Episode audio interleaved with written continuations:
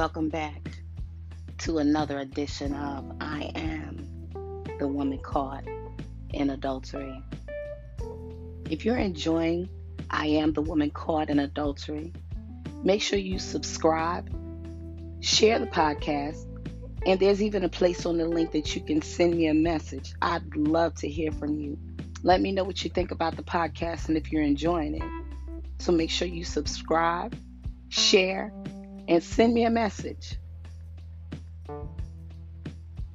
As I was going through my day and I was sitting and thinking and listening to some music playing and thinking back to the old testimony service, because like I told you, I was raised apostolic holiness. And when I was young and when service started, you had devotion. And I remember hearing people get up and testify about, you know, thanking God for for being here one more time. I thank God for my life, my health, and my strength. I thank God for one more day He kept me. I thank Him for delivering me out of my sins, and I was just in a miserable world of sin. And as I thought about that, and I think about some others, you know, and I, I thank God because even though He found me in a miserable world of sin, He delivered me. And now I'm here to give God praise.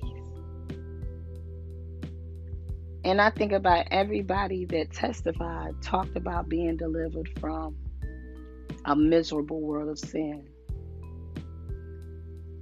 And as I reflected and I thought back, I must have been in a different world because all the sin that I participated in, I enjoyed it. And I, wasn't miserable at all. Even when God came and found me, He saw He allowed me to see that the wages of my sin was death. And that's what made me miserable. That's what made me recognize. But before that, I wasn't miserable. And and as I began to think about that and I began to wonder, I said, well maybe maybe I was in a different place. Maybe I was in a different world because the sin that I found, I enjoyed it. And if I enjoyed it, I did it a few times. But it's so crazy how when we get saved, we we go into a sea of forgetfulness.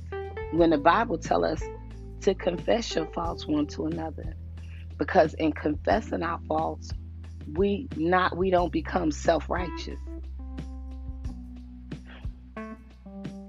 I remember going to church from just about Sunday to Sunday.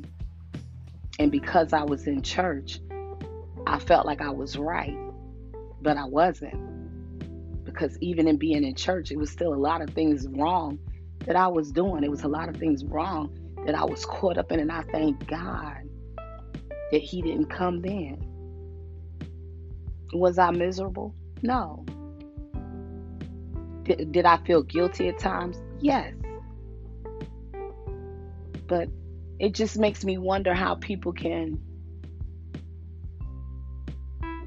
declare that they were so miserable and my thing is thinking back even to the testimonies that I remember and that I recall hearing people say that even when they said it, the affect was off because people that experience experience misery or that are regretful and woeful about the things that they do is noted in your voice.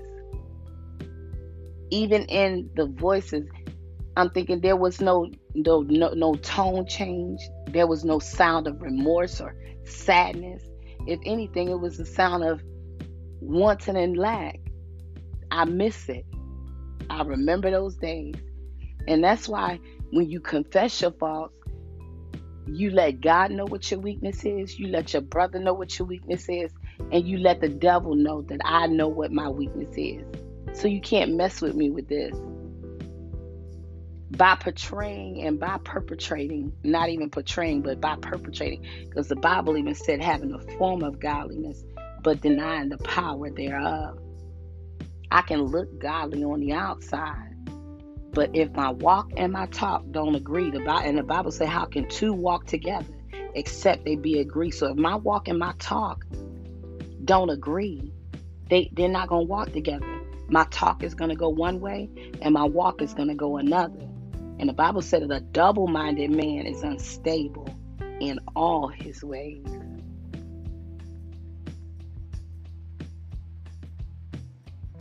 When we learn, and when as I'm learning to just be honest, like they say or used to say, I don't even know what the terminology is, just keep it real.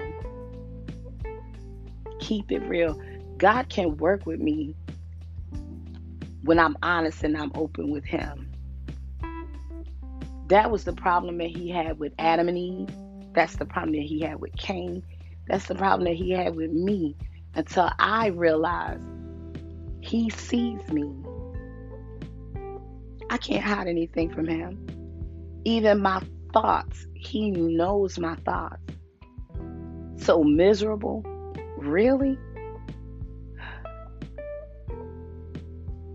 I thank God for being delivered. I thank God for Him allowing me to realize that the wages of my sin were death and hell. And people think that God is such a loving God. He won't put you in hell. No, He won't. He won't. But the life that I live, what the songwriter say, may the works I've done. Speak for me. May the works I've done speak for me. When I'm resting in my grave, there will be nothing that can be said.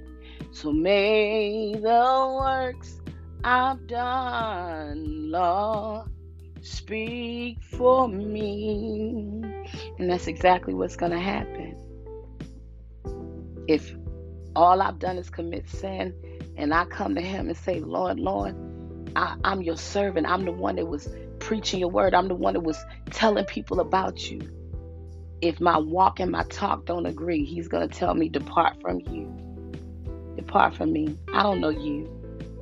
Your work was of iniquity. Depart from me. And when I try to tell him about what I did, that's when the angel can pull up the book of life and remind me of what I didn't do. Yeah, you might have did all of this, but what you didn't do was give your life to God. What you didn't do was repent. What you didn't do was turn from your sins and your wicked ways. So miserable? Really? I was delivered. Because, like I told y'all, He met me where I was. If He had waited for me to get my credit score right and get my life right and do what I'm supposed to do, I'd be dead and gone. But I thank God that He didn't wait for me to try to figure it out because He already knew. But I thank God for Him having a purpose in my life. So, miserable? Really? No, I wasn't miserable. I was delivered because He had a purpose for me, He had something for me to do. And one thing I never had minded doing was telling anybody about somebody that could save everybody. Because if he could come down and save a little old girl, a little old wretch, a middle aged woman now, like me, then it's hope for anybody and everybody. And if I have to put my life out there, as they say on Front Street, then so be it because I want people to know that there is a way, there is deliverance, there is a freedom that passes all understanding. So, was I miserable? Really? No, I wasn't miserable. But I thank God for Him showing me me. I thank God for Him delivering me. I thank God for Him having a purpose on my life. Because so many times I should have been dead and gone while in my mess. So many times that I should have been, could have been, and would have been if it wasn't for his blood.